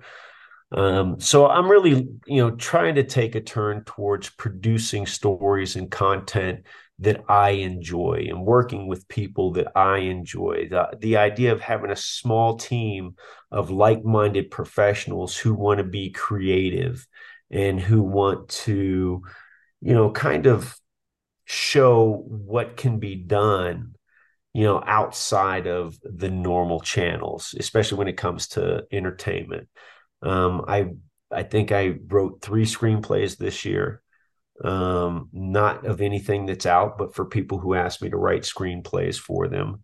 And again, it's one of those things like you, you write something for somebody and they either like it or they don't. You either get paid or you don't get paid. I recently finished a a novel called Kodiak that is in the editing process and it's basically about a suicidal guy or a guy uh, a suicidal guy who goes to alaska to you know kill himself or and it turns out that there's a lot of things preventing him from doing that. And it is a faith-based sort of story but not in a conventional way. You know the idea that even if you don't want it to happen there can be things that put you on a different path. Um, so again that that i just finished that in i think june and it got kicked back from my editor um, just this last month so i'll be looking to make some changes with that and then um and then i mean other than those creative sort of things i mean i'm not really i have my goal You know what I mean? I have my goal, yeah. but I'm more focused now on like not necessarily being successful in my career. Okay. That's something for like young men. Okay. I, I've I've achieved a lot in my life. I would rather be a successful father. I'd rather be a successful partner to somebody. I'd rather be, I think I'd rather be successful in my interpersonal relationships and and work on those sorts of things and and work on the idea that you know anything that i'm contributing you know from this point forward is more about like okay yeah i'm being creative you know but i used to look at things like i'm a pj i'm a ranger i'm a tv show host and i let those things define like who I was as a person. I didn't know like who I was as a person. You understand what I'm saying? Like, yeah. and, and I think when, especially when you get into like the military and special operations and you're a young guy, you let those things define you. And then you try to, you know, embody those you know things and what they are well i'm an army ranger break, break glass in case of war i'm i'm a badass. I'm a tough guy. I'm this i'm that. Well that's just the job that you have man. And it's going to go away one day. Who are you going to be when that job goes away? Same thing with like being a pj any kind of any kind of job. Who are you at the end of that day to your kids? You know and mm-hmm. I know that we said we were going to talk a little bit about parenting, and it's kind of the one of the things that I, I want to just address right now is is like being a good parent is hard, dude. And especially like you're a young man. You got any kids?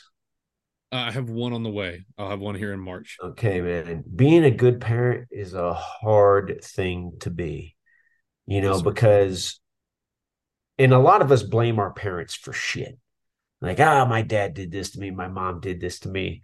And I had this revelation quite a few years back where I was, you know, I heard one of my family members complaining about our dad. And I was like, bro, we're almost 50 years old. Like, when are we going to stop? When are we going to let it go? And just like be responsible for like you know, okay, that happened, sure, but it shouldn't influence us for the entire rest of our lives, or it shouldn't have this kind of detrimental effect. It could be something we joke and laugh about, or it could be something that we just talk about, but it shouldn't be something that we're continuing to dwell on 40 years after an incident, right? Like we need to put some things to bed. So when you talk about being a parent, I, I think it was the revelation that, like, I am not a good parent you know what I mean? Like I try to be a good parent, but I see people out there they're like killing it, dude. Like they're at all their kids' events. I wasn't at all my kids' events. They're packing school lunches and they're doing this and they're doing that, and their kids are their world. For me, I was too busy trying to be good at a job to worry about being a good parent. And I thought that me being good at a job and bringing home a paycheck was going to somehow make me a good parent. And that just wasn't true. Or me being on television was going to make my kids proud of me. Well, my kids would probably have wanted to spend time with me rather than watching me on freaking TV. You know what I mean? Because I was away from my oldest boys a lot. You know, they're 25 and 23 now. And there are a lot of things that, in the pursuit of my own goals and purpose, you know, those selfish sort of endeavors, I ignored the things that are going to be my legacy. And those are my right. sons. That's my family. That's those are my children. And and so when you talk about like what's in the future for me, I got a 3-year-old son. You know what I mean? That dude right now is the most important thing to me along with my my other boys because without that relationship, there's no way to carry a legacy forward. You know what I mean? Like, yeah, sure, people are going to be able to, you know, watch Forged in Fire like on YouTube or whatever freaking social media crap comes out down the road, but nobody's going to know anything about me. You know, my eh, you know, my legacy is my children and the morals and the integrity and the standards and the things that I pass on to them that they can pass on to their kids and somehow through them create a better future for themselves and you know so I, I look at it that way yeah I don't care yes, about sir. a job I don't care about a job. I care about like being able to spend time. I mean, I do. I got to pay my bills, but not like uh, where I think that I need to create some sort of like a, a job isn't a purpose for me anymore. You know what I'm saying? Yes, sir. Like it's it's yes, my purpose is like to be a good dad. Yeah. Yes, sir. No, I, I like that a lot. And, and a lot of the uh the fathers that I meet, the the good ones, they have they're in alignment with that. Um there was something that uh that said that your your your boss when you retire your boss will hardly ever remember the days that you worked late but your kids will remember them forever um and so 100% bro. That, yeah that's something that i'm going to take very seriously when and here's the thing it ain't just going to be your kids that remember it's going to be you that remembers and and you know what my my 23 year old son senior year of high school i made it a point to fly from new york to every single one of his home football games because I knew it meant the world to him that I was there. And. I didn't have physical custody of my sons. I was not capable of taking care of them on a day to day when I was doing those those television shows or when I was contracting or when I was in the military. I I wasn't the guy. I couldn't do that and and one of the one of the things that i missed out on because of the careers and the jobs that i chose and this idea of like chasing a, a dream or a goal that was kind of outside the norm the things that i missed out on were the things that my dad got to do my dad was mm-hmm. home every day my dad made dinner almost every night we sat down as a family almost every night at the dinner table I can't say that I was able to do that with my sons. And so my influence on them was almost like as Uncle Dad. Uncle right. Dad, he's here, he's gone, he flies us out, we see him for a little while, he sends us home, he's hard on us when when he when we're there, you know, and thank God when he sends us away because you know and and again, when I say your kids aren't the only ones that are going to remember those times. Like as a parent, you're going to remember the times you weren't there, the times that right. you couldn't do anything, the times where you're just talking to them on the telephone and they're crying on the other end and there's nothing you can do. You can't reach out to them, you can't hug them, you can't touch them. There, eh, those are the things that that that are going to persist as a parent are the time again the times that you weren't there. The times you were there? Yeah absolutely. Those are great memories but and you and you want to you want to pass on from this life with as many good memories as you can compared to like the regrets. You know what i'm saying? So that's yes, just a little bit of advice from like bad dad. Well well taken and uh it, it, it comes with a lot of weight um there's something something that is always very different about a man that's giving advice um, based on things he wish he had done better versus things he things he thinks he's done right. So a man who gives advice based on admission of his faults versus uh, declaration of his of his rights. Uh, there's something different and something heavier about that advice uh, for me anyway, and I think that there will be for the listeners as well, especially those that are that are my age that are just getting started. You know, I don't have a lot of um really you know older dads that listen to a lot of this. It's it's a lot of young guys like me who are just getting started that um hearing that um hearing those words of caution and that uh maybe course recorrection for some uh just know that I know it's going to have a positive effect. And so I appreciate you sharing it sharing it here. Absolutely man. No problem. Yeah. So man i think it's a it's a good time to wrap it up i really do think we've had a, an awesome episode and again it's it's something that i i'm so excited that i get to do this uh, cool. and everybody's like, everybody's like, how? And I'm like, I just Instagram, bro. You know, like how you just send a message and you ask. Um, not to tell like, don't please. You know what? You miss a hundred percent of the shots you don't take. Exactly, exactly. But no, it's been really awesome. I know my family is going to be super excited uh, to listen to this. Wil, do you have any any last words, any last thoughts for us? Yeah, man. I uh I really want to go to that Krispy Kreme out there on the west side of Amarillo, the you know, the one where they make the fresh donuts. I've been Dude, there. need, I you need, used to live in Albuquerque, so every time I drove through Amarillo, that was like a stop for me. Yeah, so if you haven't been there, go there. It's amazing.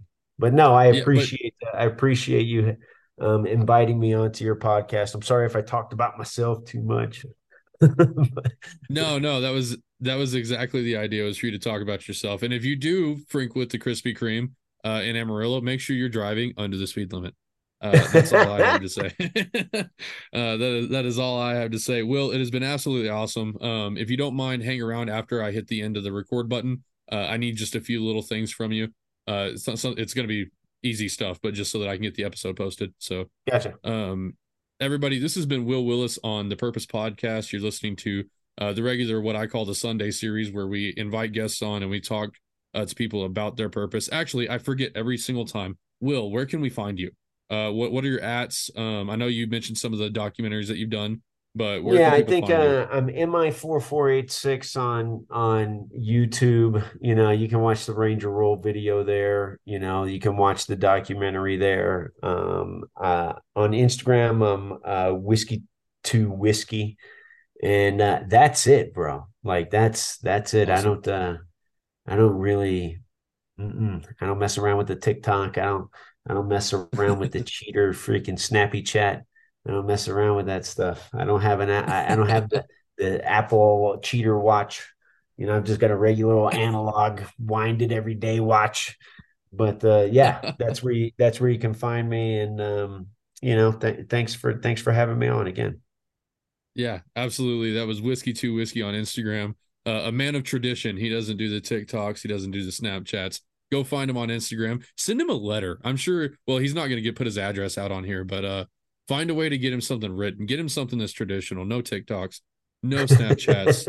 uh, go uh, go shake his hand. Some if you can find him, go shake his hand. Uh, I'm sure he would enjoy that much more than a TikTok or a Snapchat. Uh, this has been Wil Willis on the Purpose Podcast. Uh, tune in on Wednesdays to the One Flesh podcast where it's all about marriage. We have guests on. We talk about marriage. We help men uh, try to find a girlfriend, help uh, him make her their wife, and help them build a good marriage. So thanks, everybody, and tune into the next one.